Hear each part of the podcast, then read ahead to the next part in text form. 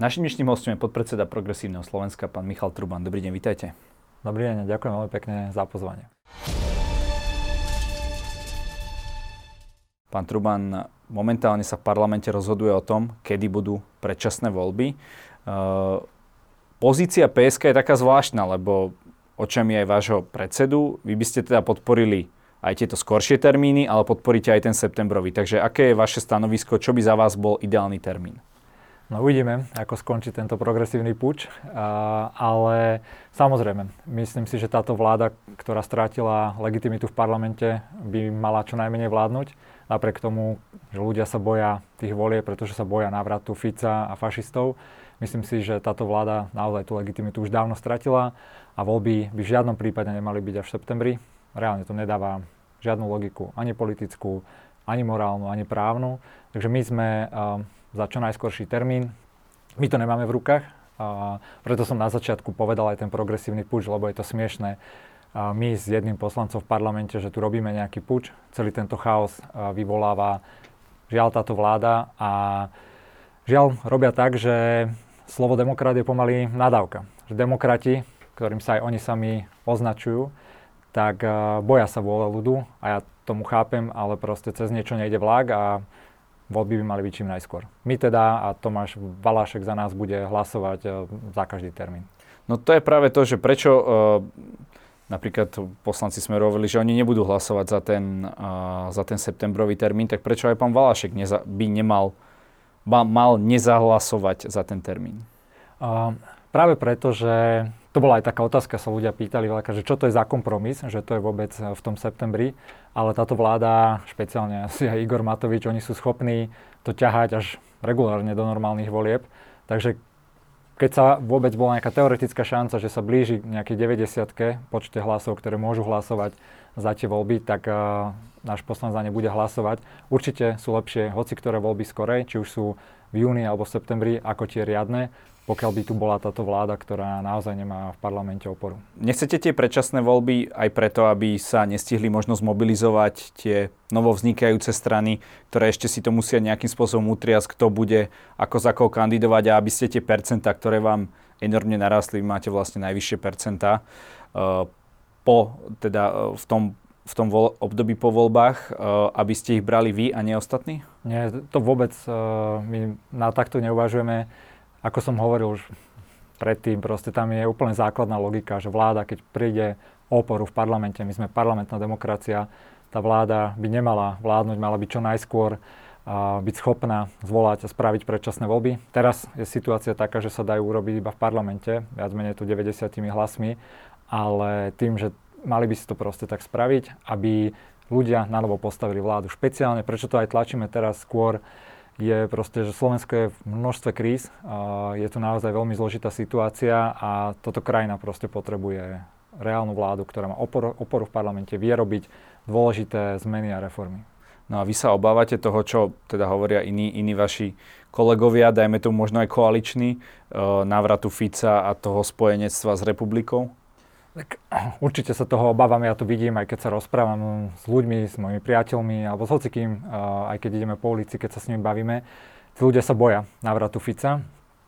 Boja sa, že Slovensko začne sa utiekať oveľa viac na východ, že to bude taká gubernia Ruska, že z toho bude druhý, druhé Maďarsko pod Orbánom. Toto naozaj, pokiaľ by Fico s fašistami sa dostali do vlády, toto by tu naozaj mohlo nastať. Žiaľ, to je aj vizitka Igora Matoviča tejto vlády, že zreinkarnovali, zreinkarnovali Fica. Napriek tomu my nemôžeme hovoriť, že sa tohto obávame, ale voľby nebudú. Ľudia rozhodnú vo voľbách a o tom je demokracia. A mňa to aj mrzí, že práve táto vláda, ktorí, ako som povedal, sa nazývajú demokrati, tak sa snažia predĺžovať a držať sa z tých svoj, svojich stoličiek, koľko majú, pretože čo to pomôže, že budú voľby o pol roka neskôr? No možno by sa mohla práve tá situácia trošku skonsolidovať, že by to spoločenské napätie mohlo ustať a tak ďalej, lebo vyzerá to, že naozaj Robert Fico a opozícia je teraz na koni?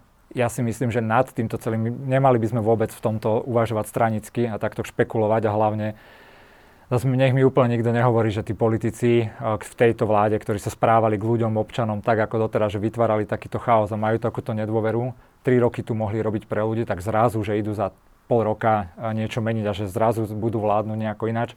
Bude to len horší a horší chaos, preto ho treba ukončiť. Proste tá vláda padla, strátila legitimitu a nemá tu za žiadnych okolností sa nejak predĺžovať. Veď veľakrát sa hovorí aj o tom príklade, že predstavte si, že by to urobil Fico na tej druhej strane, že toto by sa stalo, padla by jeho vláda a on by povedal, že ja tu budem ešte ďalších deväť mesiacov, tu by ľudia išli do ulic reálne.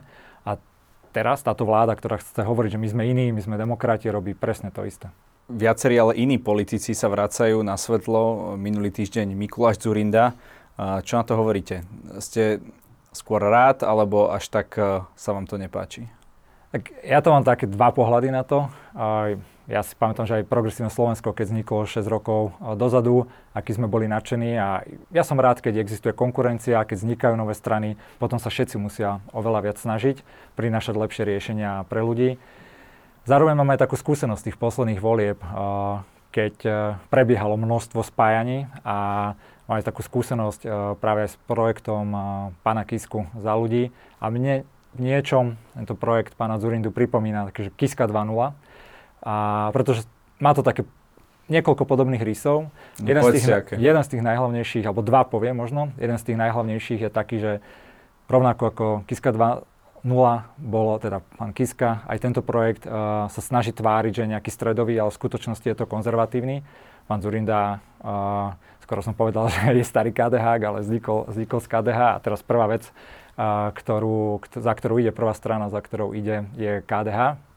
Um, to je taká prvá neúprimnosť voči, voči voličom, že sa snažia tváriť, že nie sú konzervatívni, ale tá druhá oveľa horšia je, že vzniká tu strana niekoľkokrát, niekoľko mesiacov pred voľbami, ktorá naberá k sebe ľudí, ktorí boli v rôznych iných stranách, ktorí už sa rozišli zo strán a celé sa to spojí do nejakého celku, ktorý aj keby bol úspešný, tak je obrovská pravdepodobnosť, že to skončí znova ako Za ľudí, že pri prvej kríze po voľbách sa rozpadne, lebo je to taký mačkopes. Tí ľudia sú tam spojení len preto, že nevedeli, kam sa dať pred voľbami a tohto ja sa akože obávam. Naozaj, že držím palce každému projektu. Špeciálne by bolo fajn, keby tu vznikla nejaká konzervatívna, dobrá alternatíva.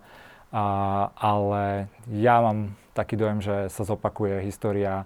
Zatiaľ tomu všetko násvedčuje, tak ako, ako aj s pánom Kiskom. No a od čoho vy odvodzujete ten ich konzervativizmus? Lebo pán Dzurinda mal tlačovku, kde hovoril o svojich desiatich bodoch a tam práve hovoril, že ak by mali byť nejaké body týkajúce sa výhrady svedomia, že tam budú mať poslanci voľnú kartu. Čiže inými slovami, oni nebudú ako keby prinášať nejaké tie konzervatívne témy, ako sme možno zvyknutí od poslancov Olano alebo Kufovcov, hej, že nejaké zamedzenie potratov a podobne. No to si protirečite, lebo keď bude mať niekto voľnú kartu, tak ich prinášať bude. A to je prvá vec. Ja som myslel na hlasovanie, neviem, že, alebo myslím, že sa vyjadril tak, že, že nebudú takéto, takéto veci prinášať. No, jednak on skôr hovorí o tom, že nechá v tom slobodu, tým pádom, že každý, kto má nejaký osobný názor svoj, nejaký veľmi intimný, tak mu nebude zabraňovať asi. Ale podstatné je, že však rieši ká dé há ako prvú vec, tak to veľa o tom hovorí. A uvidíme, že či sa oni dokážu, dokážu spojiť, ale toto je úplne jednoznačný, jednoznačný znak toho, že sú konzervatívni. No nie je to skôr uh, taktické z tohto hľadiska, že ká dé há je strana, ktorá uh, má štruktúry, má potenciál plus minus tých päť percent, dvakrát sa nedostala do, uh, do parlamentu, takže oni práve by to mohlo byť také spojenectvo, ktoré by mohlo byť win-win?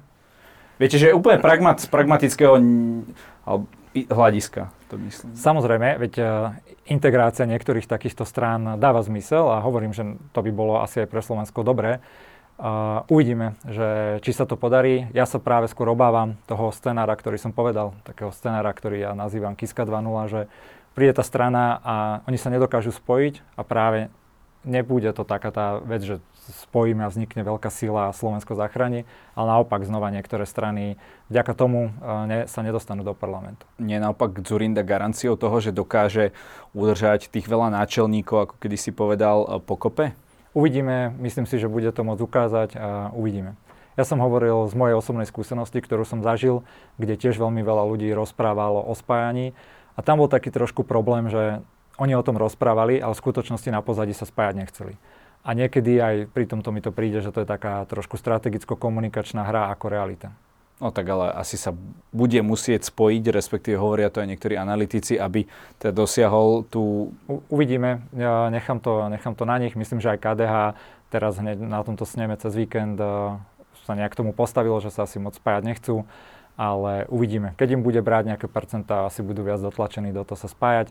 Bolo by fajn. Uh, hovorím znova, že keby na Slovensku vznikla nejaká normálna, jak sa hovorí, príčetná a alternatíva aj konzervatívna. Žiaľ, ja mám takú skúsenosť, nemusí sa opakovať vôbec, že to môže poviesť k oveľa väčšiemu, väčšiemu riziku. No len uh, predsedom tej strany je Miroslav Kolár a to zase sa vyjadril pán Majerský, že on je liberál, pán Kolár je liberál, predseda tej strany, o ktorej vy hovoríte, že je konzervatívna a že preto s nimi nechcú ísť. Takže veď, sa to trošku... Tie nie, nie, vyjadrení... práve to je to, čo vám hovorím, že to je ten mačko pes, ktorý sa, oni sa snažia, stá, že sú stredoví, ale idú rovno za nejakou konzervatívnou stranou, ká dé há, a preto sa nespoja. A preto, keby sa aj spojili, preto to môže dopadnúť po voľbách tak, ako dopadlo aj za ľudí, že sa tam tí ľudia okamžite rozdelili a, a rozštiepili, pretože boli pospájani ani nie ideologicky, alebo, to, alebo tak, jak sa všetci hovorili, že aby Slovensku pomohlo, aby sme sa spojili a vytvorili niečo silnejšie, ale častokrát u množstvo z tých ľudí bol proste čistý pragmatizmus, aby sa niekam dostali.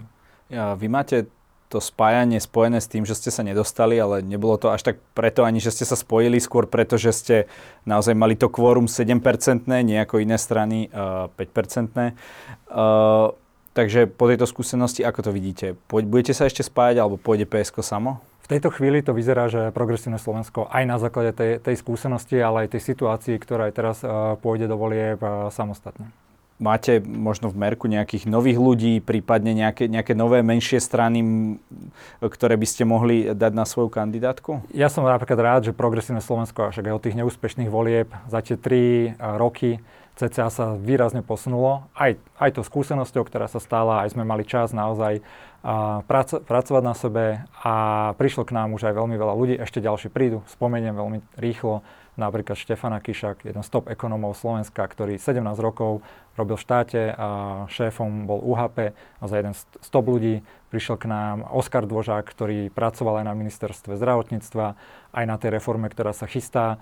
A prišiel k nám aj Tomáš Hellebrand a množstvo, množstvo ďalších ľudí prichádza a chce k nám prísť, pretože vidia v Progresívnom Slovensku to, čo nevidia v tých ostatných stranách, vidia naozaj v tej strane stabilitu, a vidia v tom, že to myslíme so Slovenskom dobre a že to chceme robiť profesionálne a kompetentne. No stabilitu. Máte tretieho predsedu, ešte ani raz ste neboli v parlamente. Štvrtého? OK. Uh, tak čo, už bude Michal Šimečka vašim lídrom volebným? A tam je ukážka tej stability práve, že uh, my keď sme zakladali Progresívne Slovensko, tak my sme nechceli založiť stranu jedného človeka. Videli sme práve problém aj v stranách ako je Olano, alebo aj es a es, že to sú strany jedného človeka, ktorý to zakladal, ktorý to platí, má na to nejaké svoje, uh, svoje právo, že je to takého dieťa. No dokonca on má aj, uh, Igor Matovič má aj práva na ten názov Olano, nejaké licenčné, takže... Igor Matovič je normálne majiteľ celej tej strany, to je v zásade, akože nie je to strana, aby som to, ne, nebal sa povedať, že firma. A, ale my sme toto nikdy nechceli robiť, preto my sme spravili naozaj také stanovy, že, naši pred, že je to fakt strana z dola, demokratická, ale point aj toho, že keď boli rôzni predsedovia, a ja som bol predseda, keď mňa nahradila Irena Bihári a vtedy ja som neodišiel z Progresívneho Slovenska, naopak som tam, stále som pomáhal, rovnako je to s Irenou, rovnako je to so Štefanom, uh, Ivanom Štefunkom. A toto je to, že my... Aj keď je niekto v tej strane neúspešný, alebo ma, na chvíľočku možno niekto iný ťahá, tak toto je nie o tých egách, že teraz ja som není predseda, ja idem preč, ja si založím svoju vlastnú stranu jedno percento, ale naopak uh, vieme, že Progresívne Slovensko prečo bolo zakladané, čo s ním chceme dosiahnuť a chceme tomu pomôcť, aj keď nie sme predsedovia. Takáto druhá vec, čo sa teraz rieši popri tom spájaní, je, že teda kto s kým. A uh, napríklad Dzurinda... Uh, hovoril, že on si vie predstaviť nejakú takú jednotnú kandidátku, ktoré, že všetci demokrati budú na jednej kandidátke. Že vytvoriť naozaj nie, nie, niečo veľké, aby to bolo možno nejaký protiklad teda k tým silám, ktoré on nazýva možno nedemokratické. Uh, viete si predstaviť, že by ste boli súčasťou takéhoto veľkého celku? Znova, to sa to len vynára znova v pamäti, že to, toto isté rozprával aj Andrej Kiska. Teraz vieme, že to nebolo úprimné. Vtedy, keď to rozprával, naozaj to bola marketingový, marketingová komunikácia smerom dovonku, lebo tí ľudia a, si myslia, že, že, alebo aj správne, že chcú, aby sa spájali, aby tie strany vytvárali niečo veľké, ale videli sme to, že to nefunguje a ja nechcem nejak stále akože pána Dzurindu tu komentovať alebo niečo s nimi riešiť, ale a, keď sa na to tak pýtate, aj v tomto mi to pripomína, že nemyslím si, že je, to myslí úprimne takéto spájanie. Že je to reálne akože politický ťah, v ktorých on je asi dobrý, ale naozaj to tak nemyslí. Uh-huh. Poďme ešte potom k tej možnej povolebnej spolupráci. Tie strany tak rôzne vylúčujú, nevylučujú rôznych partnerov, tak povedzte mi vy za pé esko, koho teda vy vylučujete a s kým si naopak viete predstaviť spoluprácu? No, toto je presne tá debata, do ktorej ja by som sa neraz domotal, lebo keď začneme takto vylučovať, tak vlastne tu na konci tejto debaty je obrovská beznadej a Progresívne Slovensko tu nebude mať päťdesiat percent a nebudeme vládnuť sami. Budeme sa musieť vždy s niekým dohodnúť a budeme k tomu pristupovať tak ako doteraz. A ukážem to na príklade komunálnych volieb, kde si celé predsedníctvo sadlo, pretože ako som hovoril, my sme tu není strana jedného človeka, že ako sa on zobudí, tak bude.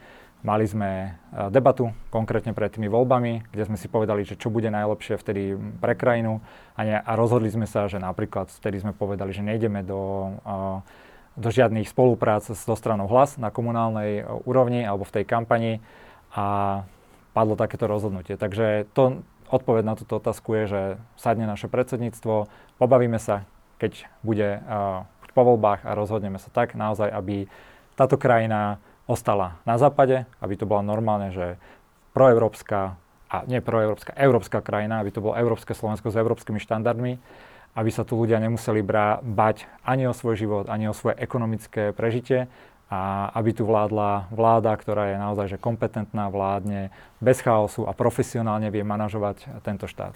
Dobre, uh, takže teda Hlas, uh, ak, by ste do, ak by ste to tak mali ako v komunálnych voľbách, tak s Hlasom teda skôr nie? Chápe to správne? Ja osobne si to viem ťažko predstaviť, lebo však... To hovorí inak aj predseda, tak možno ste sa tak dohodli, že to budete všetci komunikovať? Ve, veľmi veľa... našich prího, príbehov, prečo sme šli do politiky. Napríklad môj konkrétny je taký, že jed, jeden z tých hlavných dôvodov bolo, že ja som v tej í té oblasti videl, ako to pán Raši, pán Pellegrini na svojich úradoch robia netransparentne. A to bola aj motivácia, ako to zmeniť, lebo som videl, že ako Slovensko môže rásť, rozkvítať, byť profesionálne manažované, keď sa to naozaj začne tak robiť. Takže ja si to preto neviem predstaviť, ale hovorím, to nie je moja strana, je to strana, kde si sadneme, kde sa snažíme strategicky, štruktúrovane rozmýšľať práve o tom, že čo naša krajina potrebuje na to, aby sme, aby sme sa tu nestali nejakým ruským vazalským štátom. Spolupráca s Olano napríklad, alebo s Igorom Matovičom? Igor Matovič, to asi ja nemusím komentovať, to... Uh, je úplne asi každému jasné, že s tým človekom sa nedá, uh, nedá fungovať. Uvidíme, aké bude Olano. To sa tiež teraz štiepi na, na, na desať, neviem, strán a každý kto kde ide. Preto by som sa k tomu to naozaj že nerád vyjadroval. Aj môžeme ísť každú jednu takúto stranu. Znova bude len tá odpoveď, že necháme tých voličov rozhodnúť. To, čo viem našim voličom a terajším aj potenciálnym povedať, že my k tomu budeme pristupovať zodpovedne. Sadneme si ako predsedníctvo a rozhodneme tak, aby bolo dobré pre našu krajinu. Dobre, uh, Smer a Republika? Tam je asi každému jasné, že tá hranica kde je, ale znova toto isté zopakujem, hej, že však my sme ich vylúčovali, Progresívne Slovensko, a ja tu teraz veľakrát hovorím, že ľudia sa boja ich návratu a my chceme spraviť všetko preto, aby sa nenav- nevrátil Fico. Žiaľ, Igor Matovič a táto vláda ich tu víta a im, im spravila všetko preto, aby sa tu vrátili, ale ja si myslím, že sa to dá zvrátiť a my musíme všetko preto robiť. No a taká tá niekto povie liberálna koalícia, uh, es a es, pé es, Hlas. Ako vám to znie? Ako som hovoril, toto je znova, že nejaký útok, ktorý si vymýšľa špeciálne Igor Matoviček, od neho ide, nikto sa s Hlasom nerozpráva teraz, ale hovorím... Aj napríklad aj Sme rodina. Hovorím, my si sadneme. Uh, nechcem naozaj ísť do týchto debát, lebo nie je to nejaký najväčší problém Slovenska. Ja chápem, že to všetkých zaujíma, že kto s kým ako, ale povedal som, že my si na to naozaj sadneme a urobíme správne rozhodnutie, keď budú všetky fakty na stole. Veľa tých strán sa môže vyvíjať, uvidíme, kam sa poposúvajú ešte za, za toto obdobie, čo urobia. Môžu sa sami diskvalifikovať z, z prípadnej spolupráce aj s inými, takže myslím si, že každá strana by sa k tomu mala takto postaviť.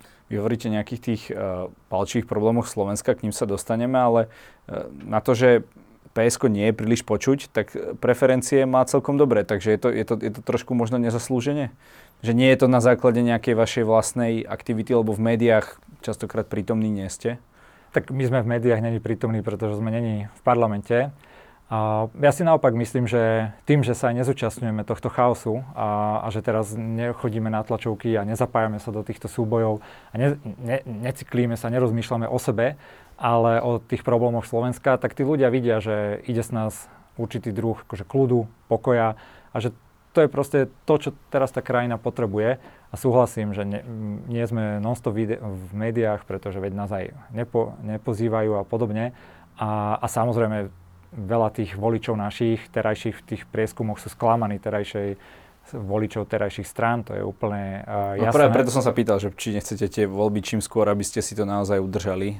Uh, pozrite. Je to dvojciferný, dvojciferný výsledok? Naozaj, nemusíme sa vrácať k tej téme. Tá, na úvod vôbec to, vôbec to nie je o tom. Ja som k prieskumu aj po mojej uh, skúsenosti, našej skúsenosti, kde pár minút uh, pred reálnym vyhlásením výsledkov sme mali v exit poloch nejaké, nejaké percento, takže ja sa k tomuto staviam už teraz oveľa viac s pokorou, viem, že to môže klesať, môže to stúpať, sa rozhodne sa pár minút pred voľbami a určite sa nebude rozhodovať na základe toho, že kedy budú voľby. Keď tak, jediné, čo ešte ľudia urobia, že o to viac, a videli sme to aj teraz na tom referende, vytrestajú túto vládu a strany, ktoré boli v tejto vláde, pokiaľ naozaj sa oni tam budú držať zubami nechtami na tých stoličkách. Keď už sa bavíme o tom vytrestaní tejto vlády, ako, ako vnímate možno pozíciu es a es, lebo ona, mal som tu aj pani Ciganíkovú, snažil som sa jej vysvetliť, teda, kde ja vidím tie rozpory v tom ich konaní, vy to ako vnímate? Videl som ten rozhovor, pozeral som si ho. Uh, no myslím si, že ľudia to vidia, ja nechcem teraz uh, takto tu kadrovať iné strany alebo rozprávať k es a es, ale boli súčasťou tej, tej koalície, dokonca aj teraz sú stále súčasťou tohto chaosu s novými voľbami a je to ich akože zodpovednosť, oni sa budú zodpovedať svojim vlastným voličom. Spomínali ste, že voľby by teda nemali byť o tomto, ale o nejakých palčivých problémoch Slovenska. Tak aké sú podľa vás momentálne najpač, najpalčivejšie problémy a potom môžeme prejsť k tým riešeniam, ktoré ponúkate? Je ich, je ich podľa mňa strašne veľa a asi taký základný by som povedal, že ľudia sa boja, majú normálne že zvýšenú hladinu stresu a majú reálne ako keby že strach, možno keď to aj nepocitujú. Taká neistota? Ne, presne, neistota a za tým je fakt strach a ten strach má viacero, viacero rozmerov. A jeden z tých hlavných je taký strach a stres o svoje ekonomické prežitie, o nejaký svoj aj štandard, ale vôbec, že či prežijú. Jednak je tu inflácia, a jednak sú tu tie ceny energií, jednak sa boja dokonca aj o tom, že tu nefungujú. Nefunguje tu vôbec systém, nefunguje tu napríklad zdravotníctvo. Ja som bol teraz mm, hodou náhod, ale nešťastnou som mal malého šesťmesačného syna v nemocnici so zápalom obličiek. A napriek tomu, že tí lekári sa tam snažili a boli veľmi milí, ale týždeň musel stráviť v miestnosti meter krát dva metre so, so, so mojou ženou. A toto sa nemôže dať, diať proste v tejto, v tejto krajine a to ja som ešte človek, ktorý aj ma trochu poznajú a možno sa aj preto snaží. Nechcem si predstaviť, čo zažívajú ostatní ľudia, keď je, ja som musel takúto vec zažiť. A to je fakt, že maličký príklad oproti tým tragédiám, čo tu všetci vidíme a, a počujeme. Ďalšia obrovská vec je zdravotníctvo. A potom je tu naše ukotvenie, naše ohrozenie reálne našej demokracie. Ja som väčšiný optimista, ale teraz naozaj, že Slovensko nemá úplne tak ďaleko od toho, od nejakého veľmi čierneho scenára, kde my môžeme skončiť ako ruský vazalský štát reálne. A, a ľudia sa boja toho, že tu znova vyhrá Fico, fašisti, a že to tu nabere veľmi rýchly, rýchly spád týmto, týmto smerom. No ale oni hovoria o, o zdražovaní, o vysokých cenách energií, majú na to rôzne riešenia, tak aké, aké by bolo to vaše riešenie? Lebo zrejme to je, to je naozaj taká chlebová téma číslo jeden momentálne na Slovensku. Jedno, jedno zo základných vecí je, že, že čo vlastne celý tento strach týchto ľudí umocňuje, bola neschopnosť tejto vlády. Táto vláda sa zaoberala hlavne sama sebou. Poviem taký, však možno aj poznáte, taký manažerský alebo podnikateľský vtip. Sa hovorí, že keď, je, keď má firma už viac jak štyridsať ľudí, už nepotrebuje zákazníka, lebo už sa zaoberá sama sebou. Hej, že kto čo urobil, kto čo mal na zodpovednosti, čo ideme robiť a už kašľú na, na zákazníka. A takto fungovala táto vláda. Hej, že bol to obrovský chaos. Čiže prvú vec, ktorú treba spraviť preto, aby sa ľudia dali oveľa viac do kľudu alebo boli spokojnejším, pociťovali menší strach, je, aby bola vláda kompetentná, profesionálna, vedela celý ten štát manažovať. Pretože aj táto vláda v skutočnosti potom nejaké riešenia prinášala, aj, aj z energie, ale všetko, že neskoro, rýchlo, chaoticky, zle odkomunikované, hádali sa medzi sebou. Takže toto je taký akože základný pilier, ktorý by sme my, my robili. Chceme dať obrovský dôraz na zdravotníctvo, obrovský dôraz na školstvo, pretože ďalší veľký problém je, že nám odchádzajú mladí ľudia tak zo škôl, že To už nie je také, že idem na vysokú školu a rozmýšľam, kde idem a idem do lepšej, do zahraničia. A tu stredoškoláci, tí najšikovnejší stredoškoláci už vám nepovedia, že rozmýšľam nad slovenskou strednou školou. Hej, že už tí najšikovnejší okamžite hovoria, že už máme akože takýto, takýto problém. Aha, že či už, či to už nie je len také, že by podľa vás teda, že by niekto išiel na vysokú, ale už aj na strednú ide do zahraničia. No, vy ste toto riešili aj v jednom vašom podcaste. Uh, aké, je teda, aké je teda to riešenie? Kde začať? Lebo vyzerá to, že už odkedy ja sledujem politiku, uh, každý tu rozpráva o nejakých zmenách zdravotníctve, o zmenách v školstve a takmer nič sa nedeje, ak uh, teda by sme zabudli na túto reformu, ktorá je nemocníc. Takže začneme najskôr tým školstvom, že čo tam, kde sa ako keby pohnúť vpred. Je to zložitá téma, je to téma, kde naozaj je to nadlho urobiť reálnu, ja sa to pýtam presne v tých mojich podcastoch top ekonomov, že ako sa vlastne dá toto, toto vyriešiť. A treba si úprimne povedať, že je to nadlho. Ja niekedy mm, si myslím, že my sa tu stále čakáme na nejakú takú víziu alebo niečo zázračné, čo sa stane, ale my tu máme taký neporiadok v tomto štáte, že úplne základnú vec je, že to treba začať upratovať. A upratovať to tak, že sa začnú prijímať napríklad dobrí, kvalitní ľudia aj do štátnej správy, že to je také systémové, systémové riešenie. No, ale budú tam robiť za týchto podmienok a za t- najmä platových? No, treba to aj zvýšiť. Jeden z veľkých problémov, keď sa bavíte aj napríklad s tým Štefanom Kišom alebo rôznymi inými expertami v štáte, že prečo je tak neprofesionálne správaný, je okrem toho, že tí politici sú, sú veľmi slabí a zaoberajú sa sami sebou, ale aj tým, že nie je dostatok ľudí. Veď teraz sa po, pobáme o tých nemoc, nemocnicách v Rácochoch, ktorá a, vlastne z plánu obnovy máme obrovské peniaze a oni ju nevedia dostávať, pretože nemajú dobrý projektový tím. Nedokážu naherovať ani, že zopár ľudí na to, aby robili poriadny projekt. To nedokážeme vyčerpať eurofondy. Máme obrovské množstvo peňazí a my nedokážeme vyčerpať eurofondy. Tam sú, je tam zopár systémových mie, zmien procesných, ale hlavnom, hlavne je to o ľuďoch. A keď sa vrátim k tomu vzdelávaniu, je taká otázka, že čo sa musí stať, keď si ju položíme, že aby nejakí mladí ľudia hovorili, že ja ostanem na Slovensku, je, alebo že chcel by som ísť na vysokú školu na Slovensku, teraz keď sa bavíme o nejakých talentoch alebo tak, tak úplne základná vec je, že my tu reálne potrebujeme jednu profesionálnu a jednu z najlepších vysokých škôl. A špeciálne ja mám taký ako keby, že príklon k podnikaniu a sme sa bavili aj s viacerými tými ekonómami, že nám tu chýba profesionálna jedna z top akože biznisových podnikateľských škôl vysokých na Slovensku. Toto si viem predstaviť, že keď chceme počuť nejaké konkrétne jedno riešenie a hovorím to spolu s tým, že tam je veľa systematických uh, problémov, ktoré treba spolu riešiť a je to na dlhé roky, ale nejaký projekt, ktorý by vedel pomerne rýchlo nejakú časť uh, ľudí osloviť, aby ostávali na Slovensku, možno pritiahnuť aj z inej Európy, aby sa vlastne nestalo to, že naši odchádzajú preč, ale že z Európy prichádzajú uh, iní ľudia študovať ku nám, je vybudovať nejakú poriadnu uh, vzdelávaciu inštitúciu. To znamená, na zelenej lúke to len budova, kým sa postaví, to zaberie možno i x rokov. Budova je to najmenšie. V dnešnom svete sa naozaj dá vzdelávať už rôzne, aj virtuálne. Tých budov je tu kopec. Samozrejme nejaký pekný kampus potom k tomu patrí vždy, ale ja si myslím, že to je predovšetkým.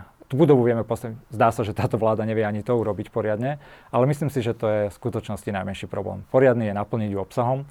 Dá sa to robiť rôznymi, viete si kúpiť nejakú licenciu už hotové, viete si tu doniesť em í té, viete si tu nejaký Stanford a všetky tieto top školy niečo takéto ponúkajú. Existuje aj takéto riešenie, ale tá najväčší, najväčšia ako keby výzva pri takomto riešení je naplniť ten obsah, kvalitu. Kvalitnými učiteľmi a ľuďmi. Čiže vám tu chýba nejaká top podnikateľská škola? Je to jeden, jeden z projektov, ktorý si myslím, že dokázal by tu urobiť takú vec a nemusí byť podnikateľská, môže byť aj na iný segment. Ja sa venujem veľmi podnikaniu a vidím, že toto je vec, ktorá aj nášmu podnikateľskému prostrediu chýba, takáto kvalitná vlastne investujete výučba. Alebo nejakým spôsobom radíte mladým firmám a pri ich rozvoji vašu firmu ste predali. Um, takže toto je vaša ako keby náplň. A je, áno, je to jeden z inputov, ktorý som získal od týchto ľudí, že som videl, že tam je veľký priestor na to, kam sa vie Slovensko posunúť, že by malo profesionálne vzdelávanie aj v podnikaní, ale hovoria to aj top ekonomovia, to není iba ako keby, že nejaký môj nápad, je to jeden z množstva problémov. Samozrejme ďalší sú kvalita učiteľov, systém vôbec celej tej výuky a podobne. Uh, vy, keďže pochádzate z podnikateľského prostredia, uh, Je, je vám komfortne v strane, ako je Progresívne Slovensko, lebo oni sa hovorí ako, ako ľavicovej strane, progresívnej, takej tej, takej tej európskej ľavici, ako, ako podnikateľovi? Je mi tam veľmi komfortne, práve naopak. Ja som tam aj preto, lebo viem, že jednak toto, čo ste povedali, vôbec neplatí. V to sa nás snaží aj Saska a ostatní tak nálepkovať, aby sa oni vedeli trošku ináč profilovať. Ale my máme množstvo, podľa mňa, správnych aj prístupov pre podnikanie. To sa spolu nevylučuje. Kedy si bol ten model, že buď zastávam, neviem, keď to pojme v tejto lavici, pravici zamestnan- zamestnancov, alebo nejaký kapitál, alebo firmy.